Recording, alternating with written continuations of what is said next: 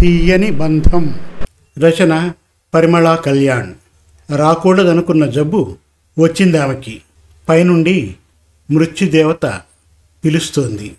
క్రింద నుండి భర్త పిల్లలు కుటుంబం అనే తీయని బంధం ఆమెను మరణించకుండా నిర్వహిస్తోంది ఆమెకు ఆత్మవిశ్వాసాన్ని కలిగిస్తోంది. ఈ ఆత్మవిశ్వాసంతో ఆమె మృత్యువునే ఎదిరించగలదు అని ఆశిద్దాం.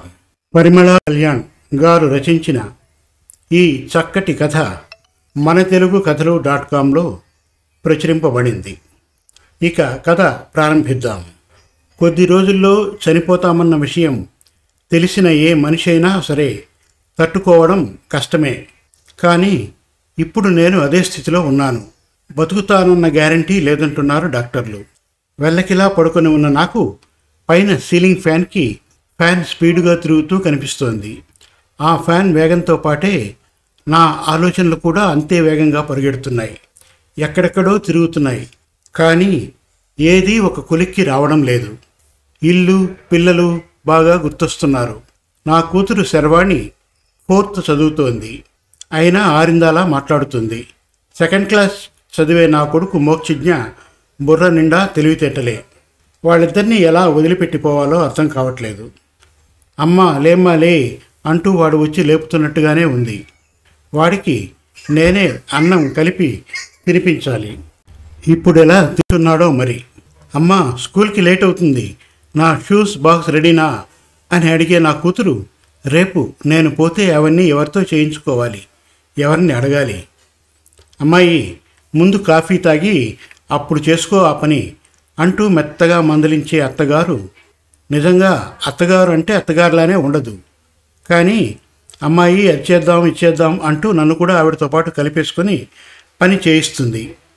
అప్పుడు ఆవిడ చెప్పే పనులన్నీ చిరాగ్గా తోచేవి నాకు. కానీ ఇప్పుడు గుర్తొస్తే బాధేస్తుంది. అలాంటి అత్తగారు నిజంగా అందరికీ దొరకదు.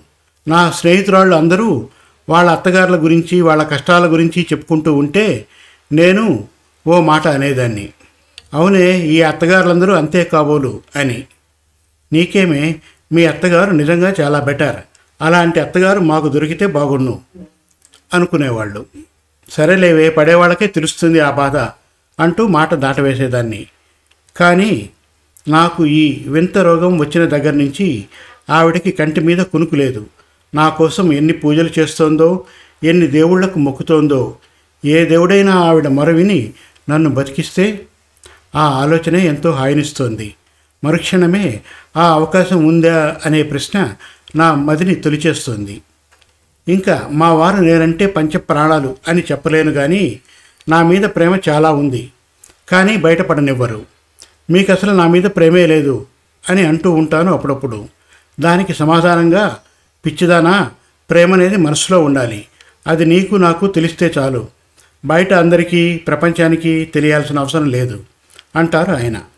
కానీ చుట్టుపక్కల వాళ్ళంతా తమ భర్తలతో సరదాగా సినిమాలు షికార్లు అంటూ తిరుగుతూ ఉంటే నాకు కూడా వాళ్ళలాగా జంట పక్షుల్లా నేను మా వారు తిరగాలని అనిపించేది. కానీ పిల్లలు అత్తమామలు అందరూ ఉంటారుగా వాళ్ళందరినీ వదిలిపెట్టి మనం ఎలా తిరుగుతాం అనేవారు. నా గోల పడలేక ఏ నెలకో రెండు నెలలకో సినిమాకి మాత్రం తీసుకుని వెళ్ళేవారు. ఇదిగో ఈ ఏడాది పైగా ఈ మాయదారి కరోనా వచ్చిన సందర్భంగా అందరికీ సినిమాలు షికార్లు అన్నీ బంద్ చేసింది కదా మరి. కాస్తో కుస్తో తగ్గింది అనుకునేలోపు మళ్ళీ విజృంభించింది. రేపు మళ్ళీ థర్డ్ వేవ్ అంటోంది. అది ఇంకెంత బలంగా వస్తుందో. కానీ ఈసారి మాత్రం ప్రతి ఇంటిని పలకరించి మళ్ళీ వెళ్తున్నట్టుగా ఉంది. దాని మర్యాద పాడుగాను. ఎంతో జాగ్రత్తగా కూరలు కడిగి సరుకులు ఎండలో పెట్టుకొని మరి వాడినప్పటికీ ఎలా వచ్చిందో నాకు అర్థం కావడం లేదు. విపరీతమైన జ్వరం వాంతులు మోషన్స్ అవడంతో గత్యంతరం లేక హాస్పిటల్లో అడ్మిట్ చేయాల్సి వచ్చింది. మునుపు ఎప్పుడైనా ఇంట్లో పనులు చేయలేక విసుగొస్తే ఎక్కడికైనా పారిపోవాలి అనుకునేదాన్ని. మీతో పడలేను నేను ఎటో పోతాను అనేదాన్ని. కానీ ఇప్పుడు హాస్పిటల్ నుంచి ఎప్పుడు బయటపడతానా ఎప్పుడు ఇంటికి వెళ్తానా అని ఆలోచిస్తూనే ఉన్నాను. ఆక్సిజన్ అందక పైప్ పెట్టి అందిస్తూ మందులు వేస్తున్నారు నర్సులు రోజు. అయినా గుండె అప్పుడప్పుడు ఎగిసి పడుతోంది. ఇంజెక్షన్ ఇచ్చి కంట్రోల్ చేస్తున్నారు అప్పటికప్పుడు. ఈ గుండె ఎప్పుడు ఆగిపోతుందో అన్నట్టుగా ఉంది. ఐసీయూ బయటే మా వారు పీపీఈ కిట్ వేసుకొని పచారులు కొడుతూ ఉన్నారు.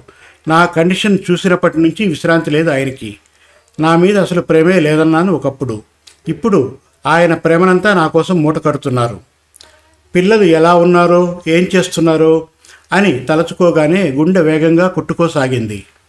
ఏదో చెప్పాలని అనుకుంటూ నోట మాట రాక ఏవేవో సైగలు చేసి చూపించాను. ఏంటి? మీ వారిని చూడాలా? అని అర్థం చేసుకుంది నర్స్. కుదరదమ్మా అని చెప్పేసింది. ప్లీజ్ అంటున్నట్టు అభ్యర్థనగా మొహం పెట్టడంతో సరే అని ఆయన్ని లోపలికి పిలిచింది. లోపలికి రాగానే నా చేతిలో చేయి వేసి నీకేం కాదు అపర్ణ రిలాక్స్డ్గా ఉండు. అంతా బాగానే ఉంది. త్వరలో నయం అయిపోతుంది. పిల్లలు నేను అమ్మ నాన్న అందరం బాగానే ఉన్నాం. నీకోసమే ఎదురు చూస్తూ ఉన్నాం. ఈ విషయం గుర్తుంచుకో. నువ్వు తొందరగా కోలుకొని ఇంటికి తిరిగి రావాలని అందరూ కోరుకుంటున్నారు. ఇంకేం ఆలోచించకుండా రెస్ట్ తీసుకో.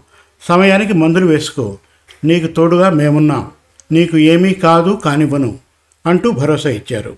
అయితే నిజంగానే త్వరగా కోలుకుంటానేమో అన్న ఆశ నాలో చిగురించి కొత్త ఉత్సాహాన్ని ఇచ్చింది.